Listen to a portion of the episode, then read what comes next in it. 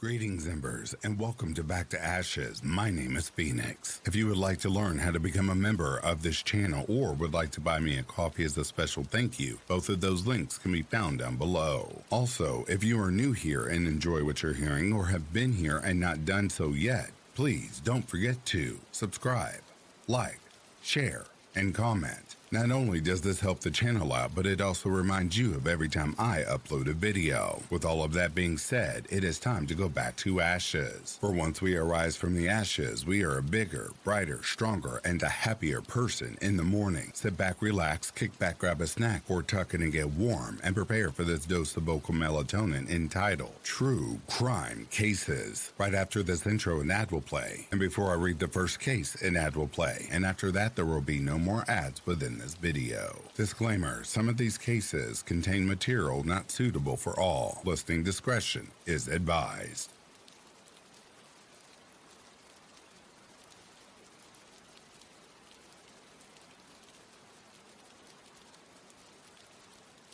Travion Shaquille Ross behind bars for the gas station attack that led to the death of David Ray Young. Travion Shaquille Ross is behind bars for the gas station attack in Houston, Texas that led to the death of David Ray Young. In 2020, Ross was in his recently purchased 2010 blue Mitsubishi Lancer when he pulled out of a gas station in the 400 block of FM 1960. It was during that time that he collided with Young's vehicle, a 2011 black Lincoln MKZ XXX, according to the Harris County District Attorney's Office. Surveillance footage captured Young exiting his vehicle to exchange information with Ross in the parking lot. That's when Ross punched him in the face, which caused him to fall to the ground. Officials stated that Young laid unconscious. Ross repeatedly stomped and kicked him. Police officers from the Harris County Sheriff's Office arrived on the scene and Young was transported to an area hospital by ambulance. The beating left Young paralyzed from the neck down, and he was confined to a wheelchair as a quadriplegic. His elderly mother cared for him for two years until his death on November 28, 2022.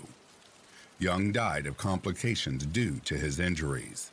He was only 56 years old. Harris County District Attorney Kim Ogg said. This was an unnecessary and unreasonable response to a small disagreement. The victim's family has suffered the loss of a loving father and son. While we have achieved justice, the family will never see their loved one again. Ross was arrested and later convicted of murder. In August 2023, he was sentenced to 58 years in prison. Assistant District Attorney Maran Kutani stated that Ross and Young did not know each other. He went on to say that the defendant's short temper and history of assaulting others threaten our community. It's clear that he tends to use his hands as a weapon. We believe the jury made the right decision in giving an appropriate sentence to ensure the safety of our community. Ross must complete half of his sentence before becoming eligible for parole.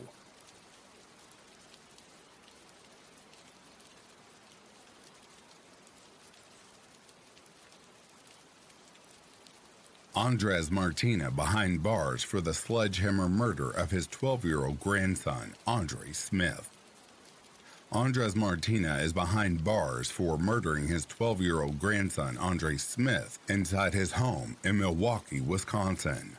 In May 2012, Martina, then 53, moved back to Milwaukee from Indiana and wanted to reconnect with his grandchildren, Andre and his eight year old brother. On August 28, 2021, they spent the night at his house near 46th and Glendale and he had planned to take them shopping for school supplies. The following morning, at around 3 a.m., Martina said he noticed his wallet was open and missing money. He automatically assumed it was Andre because of his alleged problem with stealing. When he confronted Andre in the living room area, he said he smacked him repeatedly because he didn't know what else to do to get his grandson to give him back his money. According to the complaint, Andre ran to the bathroom and locked himself in in an attempt to protect himself from his grandfather. After Martina picked the lock open, he lost it on Andre. The commotion awakened Martina's disabled mother, who watched on as he attacked Andre and his brother. Investigators stated that the attack lasted more than five hours and that Martina used multiple objects to beat Andre, including a mallet, a coat rack, and a cane. Martina later sent a text message to Andre's grandmother and told her that he had stolen from him. When she asked about his whereabouts, his only reply was that he was bleeding, according to TMJ4. That's when she informed Andre's mother to go to Martina's house to find out what was going on. When she and her boyfriend arrived, they found Andre unconscious. Her other son was suffering from a head laceration, a fractured finger, and bruising.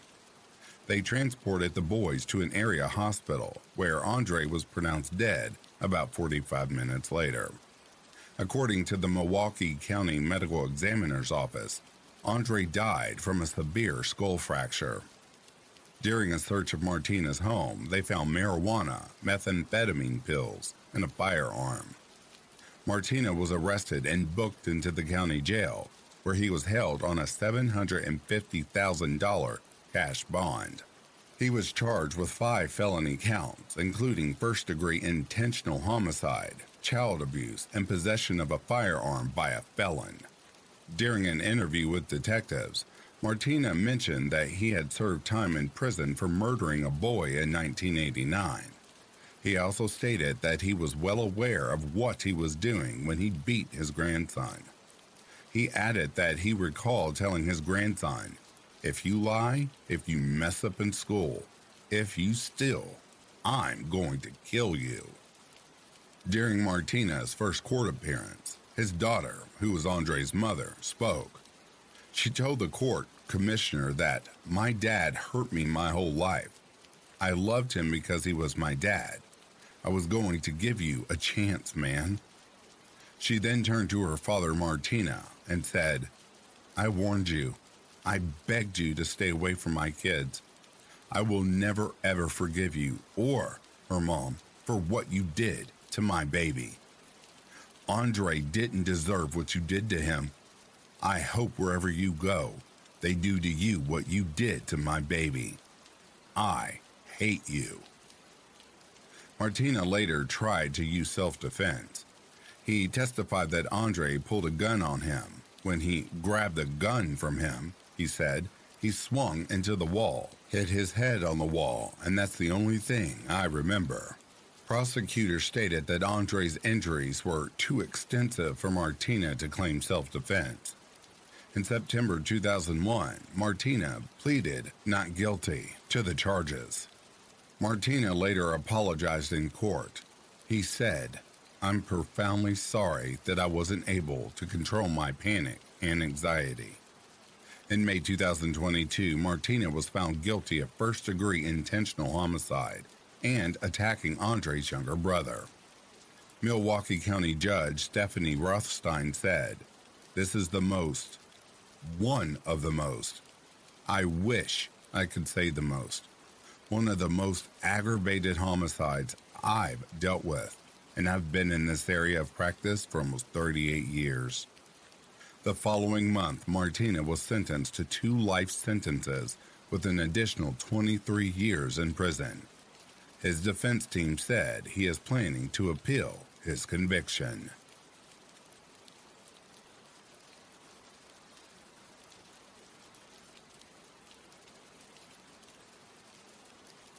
Christopher Vaughn behind bars for the roadside murders of his wife, Kimberly, and their three children. Christopher Vaughn is behind bars for murdering his wife Kimberly and their three children, Abigail, Cassandra, and Blake, inside their sports utility vehicle in Will County, Illinois. On June 14, 2007, law enforcement officers were dispatched to a service road near Interstate Highway 55 in Channahon Township, about 40 miles southwest of Chicago. When they arrived on the scene, they found Kimberly, 34, dead inside the family's red Ford Expedition. Her body was in the passenger seat, and she had been shot once in the head.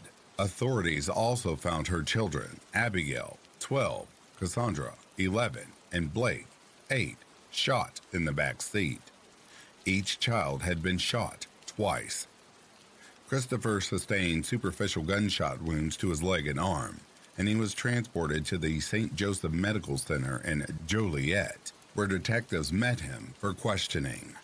He told detectives that he and his family, originally from Missouri, left their home in Oswego before dawn. They were on their way to a water park in Springfield. It was supposed to be a surprise trip, but they never made it. Christopher, a then 32 year old computer security consultant, pulled the vehicle over when his wife said she was feeling sick. According to the Chicago Tribune, when they were on the side of the road, Christopher got out of the vehicle with the intention of fixing the luggage rack. But when he noticed the blood on his leg, he panicked. Christopher limped away from the SUV and flagged down a passing motorist for help. When Christopher learned he was suffering from multiple gunshot wounds, he claimed to have had no memory of how it occurred, nor did he remember hearing gunshots. He later asked if authorities had informed his wife about the shooting. At the scene, detectives found a 9mm semi automatic handgun belonging to Christopher. He bought it in Washington state, where he and his family lived just before moving to Illinois in May 2006. When Christopher was discharged from the hospital, he went to the Illinois State Police District 5 offices where detectives questioned him further. He was not considered a suspect in the case. Therefore, when the interrogation was over, he left on his own free will, police said. Christopher later became the prime suspect when they interviewed multiple witnesses and ascertained incriminating evidence on his computer and phone records. Evidence at the scene also suggested that Christopher was the shooter. Investigators said they used DNA analysis to examine blood splatter patterns and have also looked at bullet trajectories and gunpowder residue. An investigation led police officials to believe that Christopher put the gun under Kimberly's chin and shot her. He then fatally shot Abigail and Cassandra while they were sleeping. It was reported that he shot Blake as he was raising his hand in an effort to protect himself from the bullet. On June 23rd of that same year, officers arrested Christopher at a funeral home in St. Charles, Missouri, just hours before the memorial service for Kimberly and her children began. Christopher was initially held at the St. Charles Detention Center, where he was isolated from the other inmates until he was extradited to Illinois. When he arrived in Illinois, Christopher was booked into the Will County Jail where he was held without bond and placed on suicide watch. He was charged with eight counts of first degree murder, two for each person he killed. The dispatch reported that the following month, Christopher was indicted on four counts of first degree murder. Four of the eight first degree murder counts were dropped. In July 2007, he pleaded not guilty to the charges. During a hearing in September 2007, Christopher learned that prosecutors would pursue the death penalty if he were to be found guilty. He apparently showed no emotion after hearing the announcement. During the trial, which lasted nearly six weeks, Christopher's defense team said he was innocent of the crimes and that Kimberly was the shooter. A private investigator stated that Christopher remembered what happened he said Kimberly shot and killed their children before turning the gun on herself. Christopher articulated that he was standing outside the car when he heard the gunshots. When he re entered the vehicle, Kimberly shot him twice, then told him, You killed the kids, before fatally shooting herself. According to his defense team, Kimberly had become unstable from a shifting blend of medications, including some linking to increased and violent and suicidal behavior. Prosecutors contended that Christopher was the shooter. They stated that after he pulled the SUV over, he exited the vehicle, retrieved his gun from the rack on the roof, and put it in his jacket. After getting back in the car, he shot and killed his wife and children. It is their belief that Christopher murdered his family so that he could escape to Canada and live in the wilderness. In September 2012, a Will County jury deliberated for less than an hour before finding Christopher guilty of fatally shooting his family. In a statement, Will County State's Attorney said, In the successful prosecution of Christopher Vaughn, we called 90 witnesses to the state in our case in chief, and the jury returned a guilty verdict in 60 minutes. That same year, in November, Christopher was sentenced to four consecutive life terms with no chance of parole. Christopher's attorneys are reportedly still trying to prove his innocence.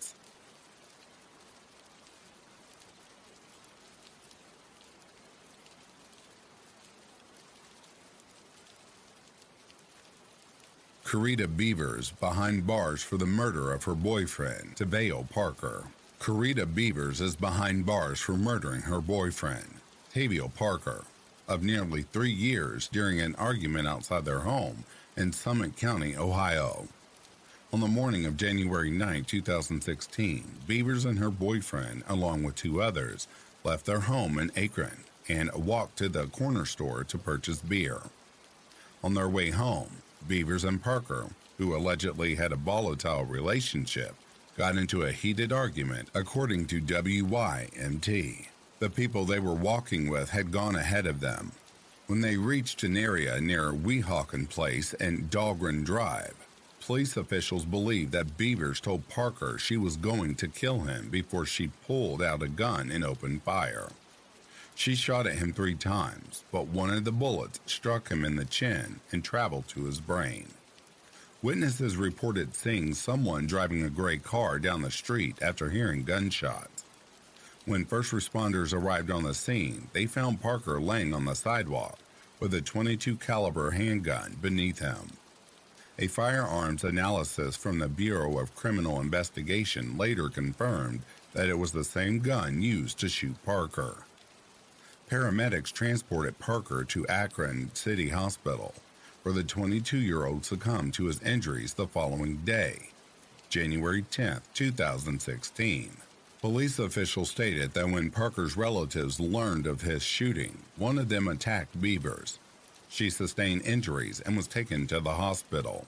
It was there that investigators ascertained that she had a blood alcohol level of 0.338, more than four times the legal limit in the state of Ohio. When she was released from the hospital, detectives questioned her for three hours, during which time she maintained her innocence. Beaver's attorney argued that she did not kill Parker and that it was a possibility he committed suicide, but the medical examiner's office had ruled his death as a homicide. He also claimed that the shooter could have been one of the occupants in the gray car. Despite his efforts, law enforcement officials arrested Beavers on charges of one count of murder, felony murder, and felonious assault she was booked into the Summit County Jail. During the trial, Beaver's attorney called the investigation botched because he said the police found no gunshot residue on Beaver's clothes or hands, nor her DNA on the gun that shot Parker. Karita Beavers was scientifically excluded from committing this crime. At the end of the trial, I am firmly convinced we will all be asking ourselves why we are here in the first place, said Beaver's attorney. Prosecutors contended that Beavers being the shooter was the most logical explanation, as she was the only person with Parker at the time of the shooting. On November 23, 2016, a Summit County jury deliberated for two days before they found Beavers guilty of second degree murder with a firearm specification and felonious assault with a firearm specification. The following month, Beavers was sentenced to life in prison. I am pleased my office was able to secure justice for this victim and his family, the judge said in a statement. I will continue to aggressively prosecute gun violence in our community.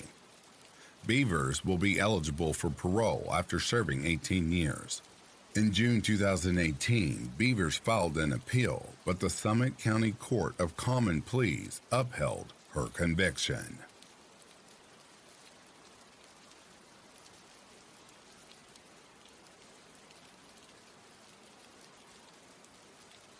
Susan Powell, Utah woman still missing. Who was Susan Powell? Susan Marie Powell, 28, seemed to have it all.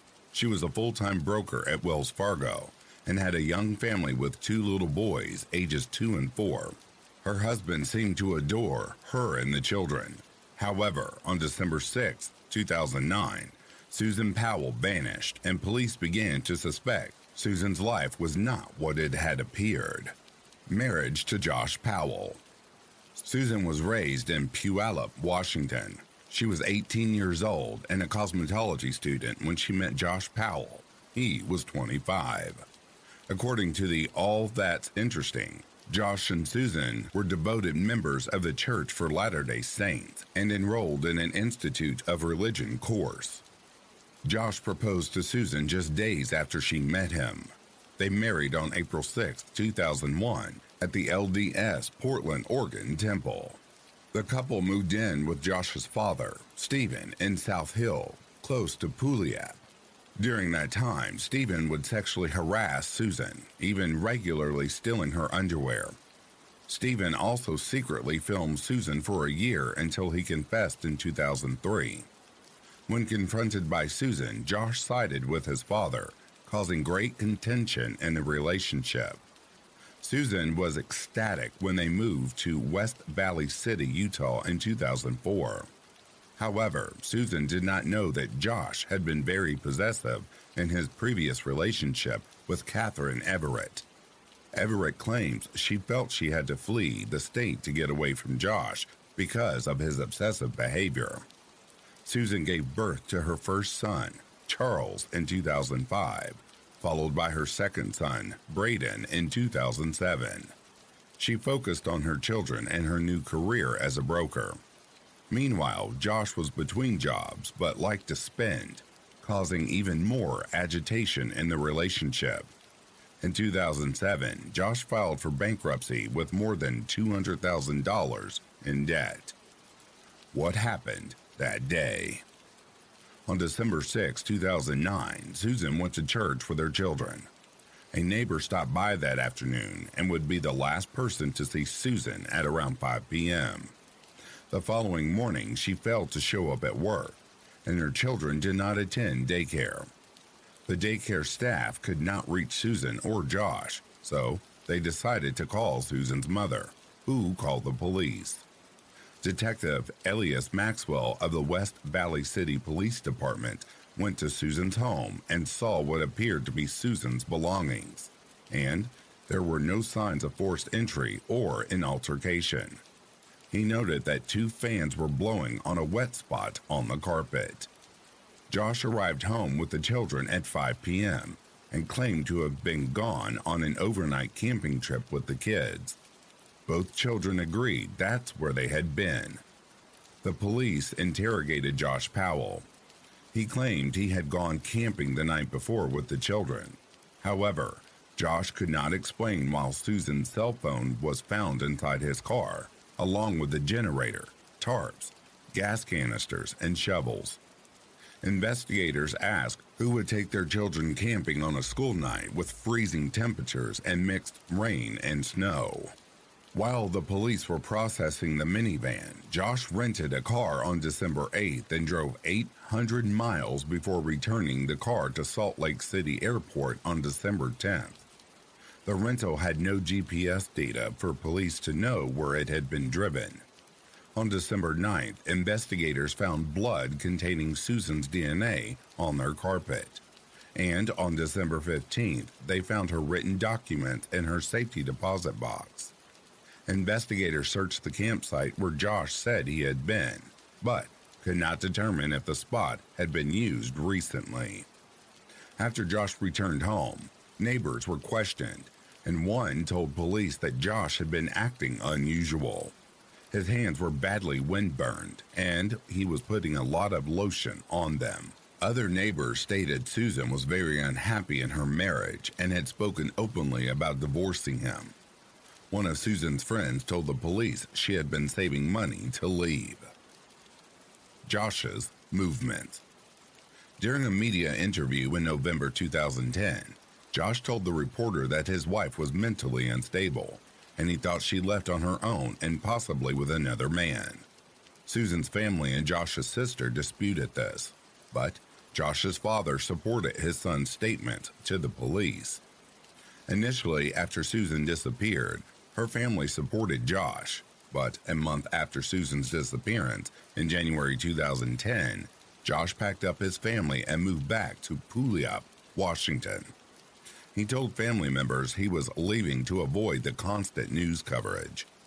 Josh moved back in with his father, Stephen Powell, and cut off all communication with Susan's family, including her parents, Chuck and Judy Cox. Another man? There was widespread speculation that Susan's disappearance was connected to the December 12, 2009 disappearance of Stephen Koecher, a former journalist. Stephen left his home in St. George approximately four hours from West Valley City and was last seen in Nevada. He still remains missing. Susan and Koecher were about the same age and vanished within days of each other. So authorities began investigating if the two cases were linked. Josh told others the two had run away together, possibly traveling to Brazil, where Koecher had gone on a mission trip. However, authorities could not find any connection and had no proof they even knew each other. The theory was ruled out. Voyeurism. In September 2011, Stephen Powell was arrested and charged with possession of child pornography and voyeurism. When investigators searched his home for evidence connected to Susan's disappearance, they found more than 1,000 videos of women and young girls being filmed without their knowledge. Some videos showed victims using the toilet, showering, and taking baths. He had made video diaries in which he smelled Susan's underwear and went on and on about his love for her. Investigators said it appeared Stephen had been peeping on victims for at least a decade. Recommended. Stephen went as far as taping Susan's head onto photographs of women's nude bodies, along with pictures of him masturbating to a video of Susan. In May 2012, Stephen was convicted of 15 charges and sentenced to two years in prison. In Susan's journal, she wrote that she thought Stephen was a pedophile and ultimately a bad influence on Josh. Murder, suicide. Susan and Josh's two children were placed in foster care following Stephen's arrest. The Coxes acquired temporary custody of them. Josh was given supervised visitation twice a week and underwent a psychological exam in his effort to regain custody. He also rented a new home. The psychologist diagnosed Josh with a narcissistic personality and pointed out that while he was an attentive and affectionate parent, he would regularly say inappropriate things to his sons about Susan's family, despite being told not to. According to the Charlie Project, Josh also believed a militant faction of LDS had plans to kidnap the children. Josh told the children that the Mormon police had placed Stephen in jail on fabricated charges and were trying to put Josh in jail too. He denied any interest in pornography and rejected having any knowledge of pornographic images on his father's computer. Investigators in Utah found approximately 400 cartoons and images with incestuous themes on Susan and Josh's computer in 2009 but investigators in Washington were not aware of this until November of 2011. It is now believed the images were from the previous owner of the computer, as Susan had purchased it secondhand from another LDS member. Regardless, the judge ordered Josh to undergo a polygraph test and psychosexual evaluation before being considered to regain his parental rights. The following weekend, on February 5, 2012, Josh had a visitation with his sons. He let the boys in the house but locked the door so the state caseworker could not enter. He then attacked the children with a hatchet before dousing them with gasoline and setting the house on fire, killing himself and his two boys, five and seven years of age. Josh left messages for his family and attorney apologizing for what he did, but none even mentioned his wife. Investigators say Josh had planned the murder suicide and had stored gasoline. He even gave all the boys his belongings away before murdering them. Both children were buried at Woodbine Cemetery in Puyallup, Washington. Of course, you all know I try to keep my personal opinions out of these cases, but I think you know what I'm getting ready to say. Fuck this guy. He could have killed himself and not the children. Anyway, let's get back to the case. Unsealed document. In March 2012, unsealed court documents revealed additional evidence tying Josh to Susan's disappearance and potential murder. Her blood was found on the tile floor next to the couch, and her cell phone was in Josh's car. When Josh turned over his and Susan's cell phones to investigators, the SIM memory cards were missing. Josh had taken out a $1.5 million life insurance policy on Susan. Soon after her disappearance, Josh accessed her retirement account and canceled Susan's upcoming doctor's appointments. Josh's son, Charlie, told the authorities that Susan had been with them on the camping trip the night she vanished, but she did not return with them, and he did not know why. My mom stayed at Dinosaur National Park. My mom stayed where the crystals are, Charlie told investigators. Several weeks after Susan disappeared, Charlie also told his teacher that his mother was dead. Accomplice Near the first anniversary of the boys' murder, Josh's brother, Michael Powell, committed suicide by jumping off the roof of a parking garage at the apartment where he lived in Minnesota in February of 2013. Michael had been battling Susan's parents over the $2 million life insurance policy Josh had taken out on himself and his sons. Josh had designated Michael as the primary beneficiary. The Coxes disputed it in court, and the insurance company refused to distribute the funds until the matter was settled in court. After Michael died, authorities disclosed they believed Josh was responsible for Susan's disappearance and that Michael helped his brother cover it up. Michael had sold his car to a salvage yard in Oregon two weeks after Susan vanished. He later ordered satellite images of the lot where the car was left. When investigators found the car, a cadaver dog indicated a decomposing body had been in the trunk. Michael and Josh communicated using a computer code that authorities could not crack, but they were convinced Michael had helped Josh get rid of Susan's body. Their father, Stephen, died of natural causes in a Washington hospital in July 2018 at the ripe old age of 68. Outstanding loss. The Cox family not only lost their precious daughter, but they also lost both of their grandchildren. The loss is immeasurable, and the case is haunting. Susan's parents scrutinized the police investigation into their daughter's disappearance especially after Charlie and Brandon's death. They believed there was more than enough evidence to make an arrest and ultimately prevent the murders from happening. In July 2020, the court ordered the State Department of Social and Health Services to pay Chuck and Judy $98 million for negligence resulting in the deaths of their grandchildren. It was a win, but wouldn't bring their daughter and grandsons back. Chuck Cox says he intends to use the money to honor his late grandchildren. Chuck and Judy stated they wanted to try to help others so they can save more children.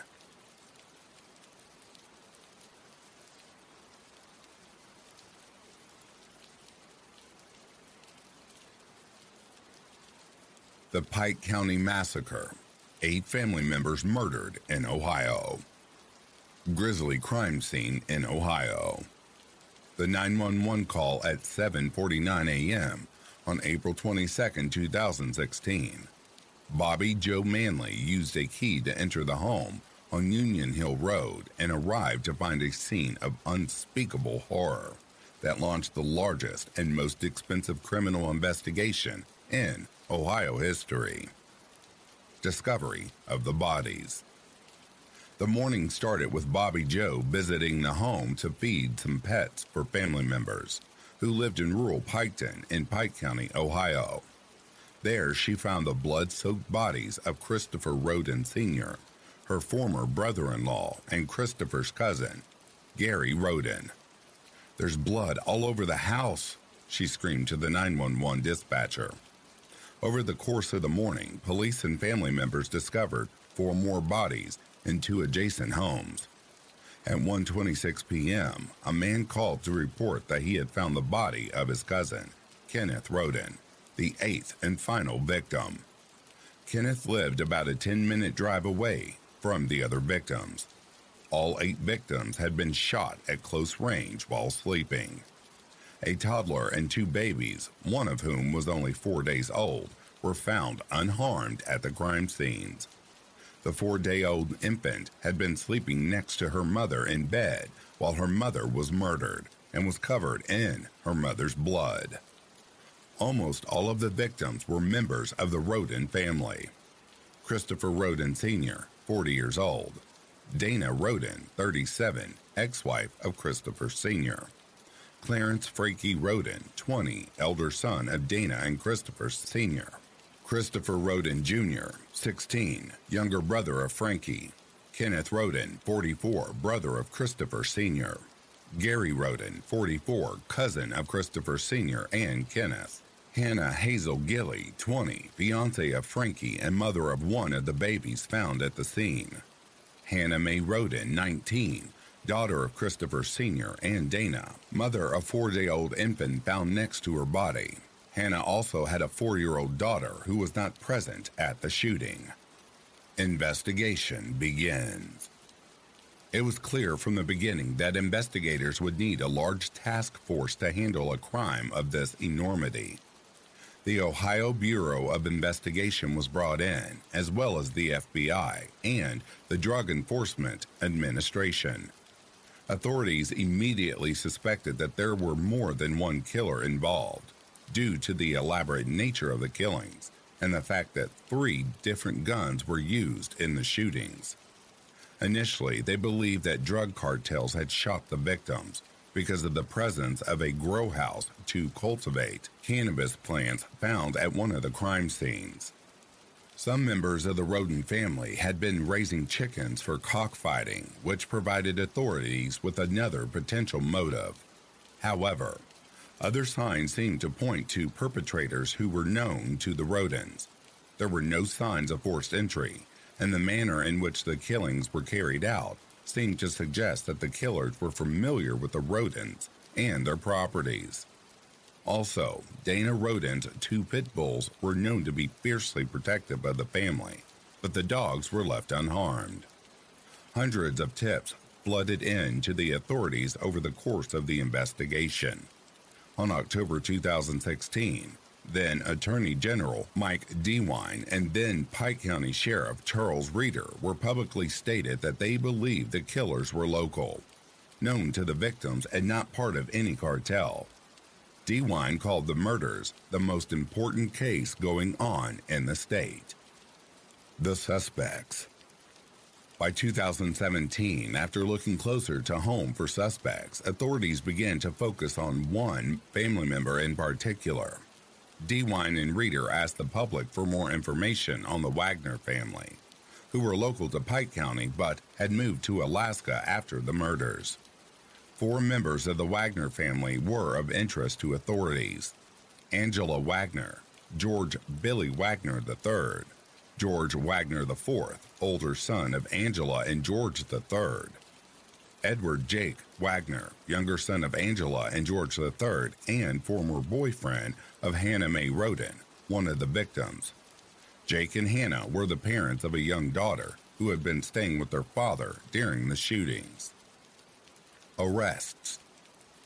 After gathering enough evidence to build a strong case against them, police arrested all four Wagners in November of 2018. All the evidence collected to build the case proved that the Wagners had developed a detailed and elaborate plot to eliminate the Rhodens, including buying ammunition, constructing a homemade silencer, and tampering with phones, cameras, and security systems. Police also arrested two additional family members Rita Newcomb, Angela Wagner's mother, and Frederica Wagner, Billy Wagner's mother. Both were charged with perjury and obstructing justice for lying to authorities. The charges against Wagner's were eventually dismissed. Trial, guilty pleas, sentencing. Rita Newcomb and Angela Wagner pleaded guilty in exchange for testifying against other family members. Jake Wagner admitted to shooting five of the eight victims, including the mother of his child, while his father killed the remaining victims. After prosecutors agreed to take the death penalty off the table for him and his family, he pleaded guilty and agreed to testify against his father and brother. In September 2021, he was sentenced to eight consecutive life sentences without the possibility of parole. George Wagner IV pleaded not guilty and his case went to trial. His mother and brother testified that he was involved in planning the murders and covering them up, and went along with his father and brother to the shootings, although he didn't actually kill any of the victims. He was found guilty of eight counts of aggravated murder, and in December of 2022 was sentenced to eight consecutive life sentences. After numerous delays, the trial of George Billy Wagner III is scheduled for 2024.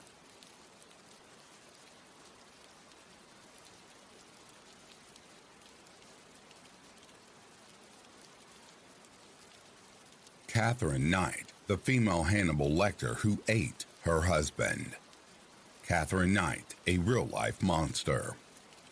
Katherine was born in 1955 in Tenterfield, New South Wales, as a twin with a sister, Joy. Her mother, Barbara, and father, Ken Knight, already had four boys and a dysfunctional family. Katherine's father was an alcoholic and very abusive. Katherine dropped out of school at age 15, landed a job at a slaughterhouse, and was given a set of butcher knives. She was soon promoted to a boning position. Later, put them to good use in her life, murdering, skinning, and cooking her partner, John Price. Cannibal Killers While cannibal killers are rare, several notable cases have occurred throughout the years. This rarity makes it extremely difficult to analyze their crimes. Although most cannibal killers have been men, there are documented cases of female killers. Katherine would be the first Australian woman to be sentenced to life without parole in Australia. Along with the orders was a notation never to be released. Frontiers in Psychology identified common traits found in cannibal killers. Older than average murders, usually not related to the victims, brain abnormalities present, low social and economic status, abandonment as a child, a need to dominate their victims, grew up in an abusive environment. Dr. Eric Hickey, professor of forensic psychology at Walden University, said that for cannibals, eating their victim gives them ultimate power. Katherine Knight's abusive relations. In 1973, Katherine met David Kellett, whom she married in 1974.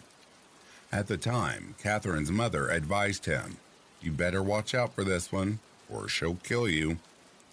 Sure enough, on their wedding night, Katherine attempted to strangle David.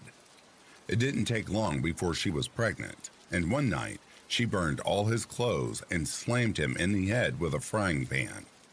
Their daughter Melissa was born in 1976, shortly before David walked out of the marriage because of the abuse by Katherine. While walking the baby in a stroller, swinging it to and fro, neighbors called the police, who took her to St. Elmo's Hospital, where she was kept for several days. After her release, she took her baby to the train station and laid her on the tracks. Fortunately, a man saw what happened and grabbed the baby and called police. Again, she was arrested and placed in a psychiatric hospital. She was released into the care of David and his mother. In 1980, they had another daughter, Natasha. A few years later, attempting to show David what she would do to him if he cheated, she grabbed a two month old puppy and slit its throat. Unbelievably, in 1988, they had a third daughter, Sarah. Katherine and David also bought a house, which she decorated with animal skins, skulls, horns, and animal traps. Meanwhile, the violence continued. Katherine hit David in the face with an iron and then stabbed him with scissors, forcing David out of the house and into hiding. By 1990, Katherine had taken up with John Collingsworth, and a year later, their son Eric was born. This lasted for three years until 1995 when she moved in with John Price, called Pricey by his friends. John was a hard worker and well liked by many friends and coworkers. Katherine moved in with John in 1995. Last dinner with John Price. In 1998, Katherine pushed for John to marry her, but he refused. In retaliation, she took a video of things he had taken from his work and showed the video to his boss, who immediately fired him, though he had 17 years with the company. In the year of 2000, John took out a restraining order and told his coworkers, If I don't show up tomorrow, it's because Katherine killed me. When he didn't show up the next day, his boss sent a worker to find him. The police were called and found his body, with Katherine passed out next to him.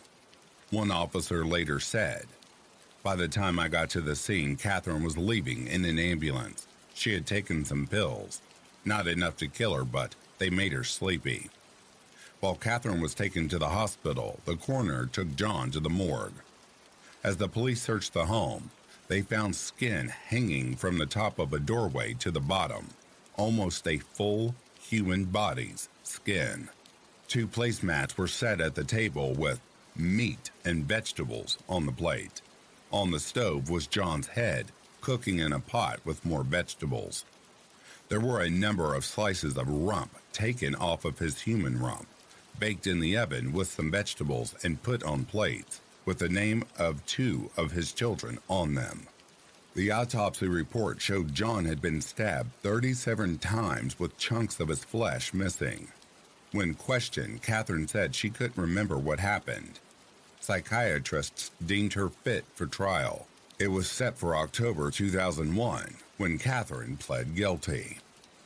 Never to be released. At the end of her trial, the judge declared, I'm satisfied beyond any doubt that such a murder was premeditated. I am satisfied beyond reasonable doubt that her evil actions were playing out of her resentments arising out of her rejection by Mr. Price her impending expulsion from Mr. Price's home, which he wanted to retain for his children. He added, The last minutes of his life must have been a time of abject terror for him, as they were a time of utter enjoyment for her. In November 2001, Katherine was sentenced to life without parole and a notation, never to be released. Today, Katherine is serving her sentence at Mulawa Women's Correction Center, Australia. Her children remained under the radar and wished to avoid publicity.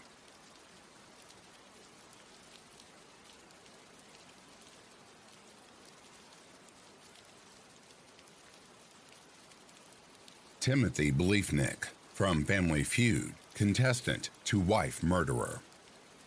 Marriage is no joke.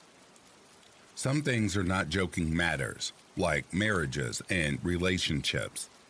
In 2020, Timothy Bliefnick of Quincy, Illinois, appearing with family members on the television game show Family Feud, became infamous for his off the cuff, insulting answer on national television that appeared to indicate his regret over marrying his wife, Rebecca, who did not appear on the show.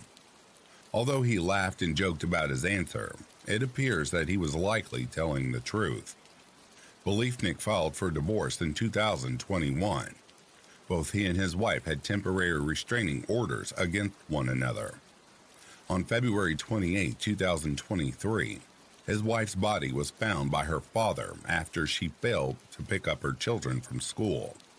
Timothy and Rebecca, married since 2009, were estranged and living apart.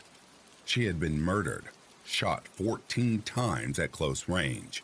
The murder came amidst a contentious divorce and fight over custody of their three young boys, ages 12, 10, and 6. Bliefnick told police he thought his wife was the victim of a violent home invasion. However, he was found guilty of two counts of first degree murder and one count of home invasion in June 2023. He was sentenced in August 2023 to life in prison without the possibility of parole. A slip of the tongue? What's the biggest mistake you made at your wedding? Host Steve Harvey asked Timothy Bliefnick during filming the game show Family Feud in 2020. Bliefnick replied, Honey, I love you, but said I do. Not my mistake, not my mistake. I love my wife. I'm to get in trouble for that, aren't I? Rebecca Bliefnick. Rebecca Bliefnick, 41, was an award winning nurse who, in 2020, received praise from the Daisy Foundation after assisting a woman whose husband was headed for emergency surgery with gangrene and sepsis. The woman had not been allowed to see her husband because of coronavirus restrictions, but before he was taken in for surgery, Rebecca made sure she got to see him. Rebecca was a certified trauma nurse and a sexual assault nurse examiner who worked as a traveling nurse during the peak of the COVID 19 pandemic. She also did volunteer work for an animal rescue group. Damaging internet searches. During Timothy Bliefnick's trial in May, Quincy Police Detective Eric Calwick testified that the defendant's internet search history included the following How to open my door with a crowbar, how to make a homemade pistol silencer, can you wash off gunpowder residue, what is the average Quincy Police Department response time? Prosecutors said he attacked his estranged wife nine days after riding his bicycle to her house, where he spotted another man's car parked outside. Bliefnick went home and ran a check on the license plate of the man's car, ultimately learning that it belonged to someone his wife had been dating for several months. Ironically, his internet searches, which were his attempt to try to avoid detection by police, ended up being the most potent circumstantial evidence against him. Bliefnick arrested after shell casings found at his home. Bliefnick was arrested on March 13th, over two weeks after police had executed a search warrant at his home, where investigators recovered a number of shell casings matching those found at the scene of the murder. Rebecca's sister, Sarah Riley, testified during the trial that she received a text message from Rebecca that read, quote, If something ever happens to me, make sure the number one person of interest is Tim. I am putting this in writing that I am fearful he will somehow harm me, come after me, or will try to do something to me that takes me away from the kids, or the kids away from me. He already has lied multiple times to paint himself as a victim and me as the perpetrator, when, it is absolutely the other way around. End quote. When autopsy photos of Rebecca's body were presented to court, Bliefnick appeared to wipe tears away. Bliefnick opted not to testify during the trial. He also did not present any witnesses or evidence. The divorce was continuous to say the least. The only way the defendant had to make sure that the three boys chose him over her was to eliminate her as a choice said Josh Jones, Adams County Assistant State's Attorney. You researched this murder. You planned this murder. You practiced this murder. You broke into her house and you shot her. One, two, three, four, five, six, seven, eight, nine, ten, eleven, twelve, thirteen, fourteen times. I don't know how long it took you to do that. Some of those shots were fired while she was laying on the ground, and you did all of that while your children were upstairs at your house, lying snug in their beds, said Judge Robert Adrian. Afterwards, Bliefnick was sentenced to two counts of first degree murder and one count of home invasion in June 2023. He was sentenced in August 2023 to life in prison without the possibility of parole.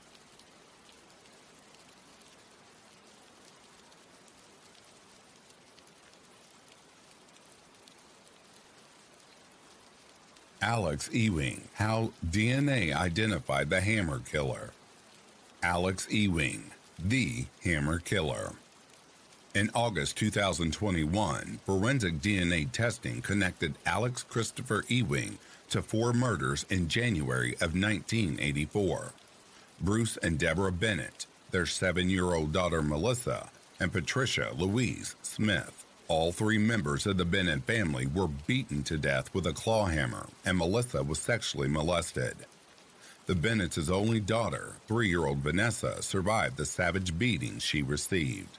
In 1990, Aurora police officers sent three swatches from the comforter, as well as carpeting and other evidence to a forensic examiner in Richmond, California. In 2001, technicians were finally able to extract a DNA profile from both the comforter and carpeting taken from beneath Melissa's body.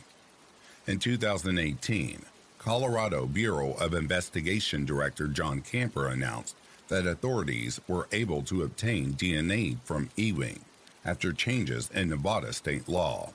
Technicians used genetic genealogy to match the DNA sample to semen on the comforter in Melissa and Vanessa Bennett's bedroom, which ultimately became the smoking gun in the new murder cases.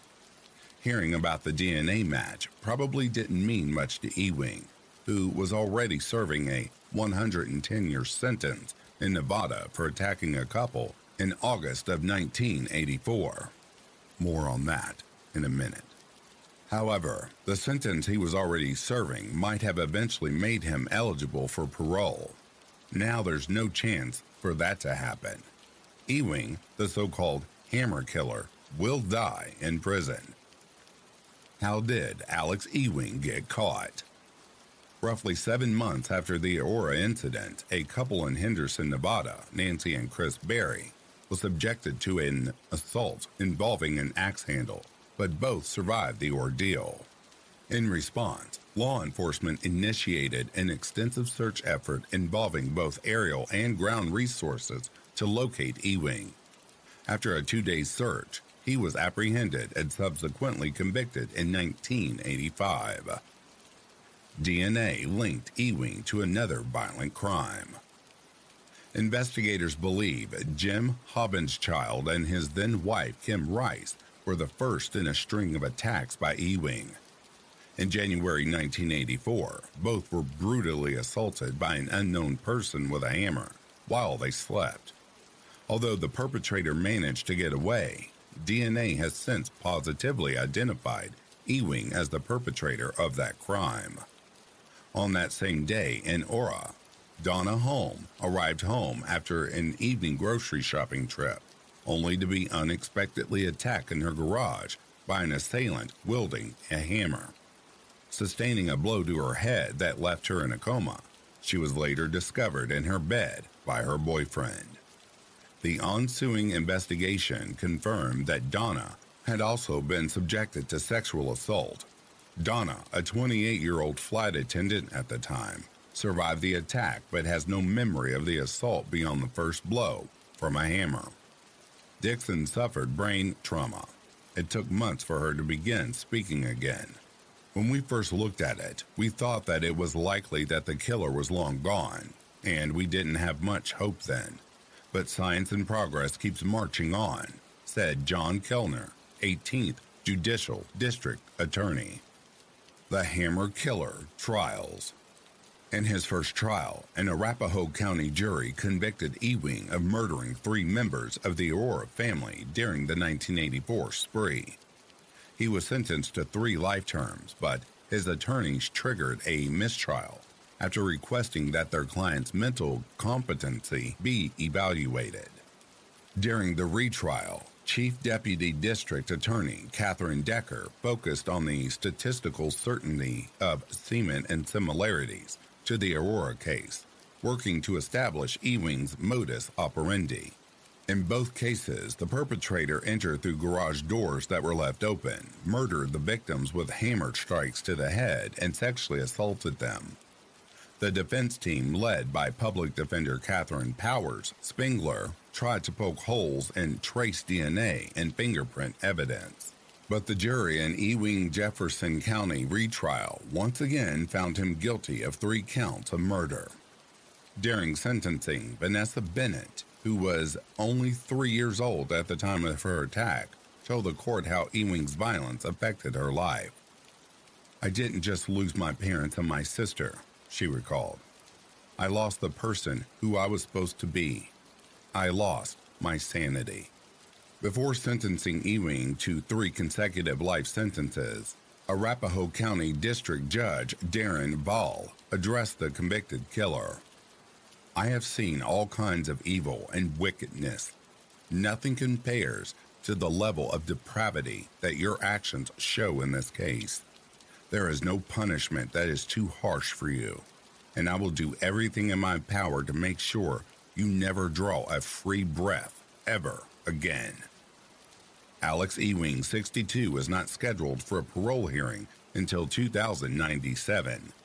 Prison records say he is incarcerated at the Northern Nevada Correctional Center in Carson City. Genetic genealogy and DNA. When confronted with the evidence that his DNA matched that found at the crime scenes, Ewing purportedly contended that there must have been an error. However, experts say that the chance of a random DNA match is anywhere from 1 in billions to even 1 in trillions, depending on the nature and quality of the sample. Advances in forensic technology allow investigators to cast a broader net searching distant relatives of an unknown suspect. According to Chief Genetic Genealogist CeCe Moore, quote, Genetic genealogy is a major game changer for those cold cases because in a genetic genealogy database, we can reverse engineer the suspect's family tree from their distant cousins who have tested. So it doesn't matter that they haven't had their DNA tested through another arrest or crime scene. We don't need their DNA. We need somebody from their family to have tested in order to resolve these cases. End quote.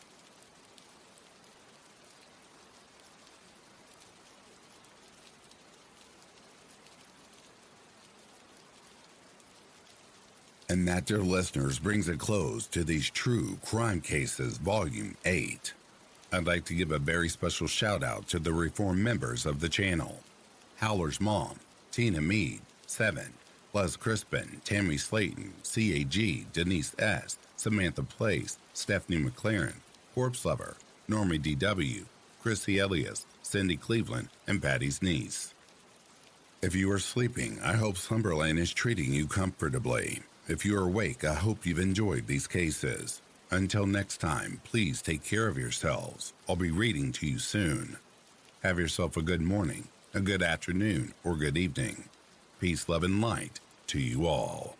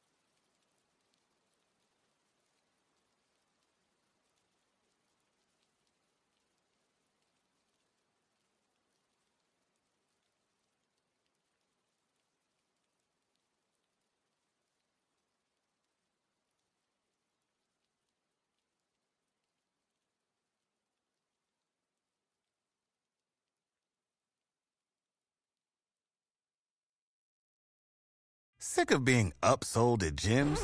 My guy, you're currently a base member? For $90 more, I can upgrade you to our Shred membership. For 130 more, you'll be a Swole member. And for just $300 more, you'll reach Sweat Platinum. At Planet Fitness, you'll get energy without the upsell. Never pushy, always free fitness training and equipment for every workout. It's fitness that fits your budget. Join Planet Fitness for just $1 down and $10 a month. Cancel anytime. Deal ends Friday, May 10th. See Home Club for details.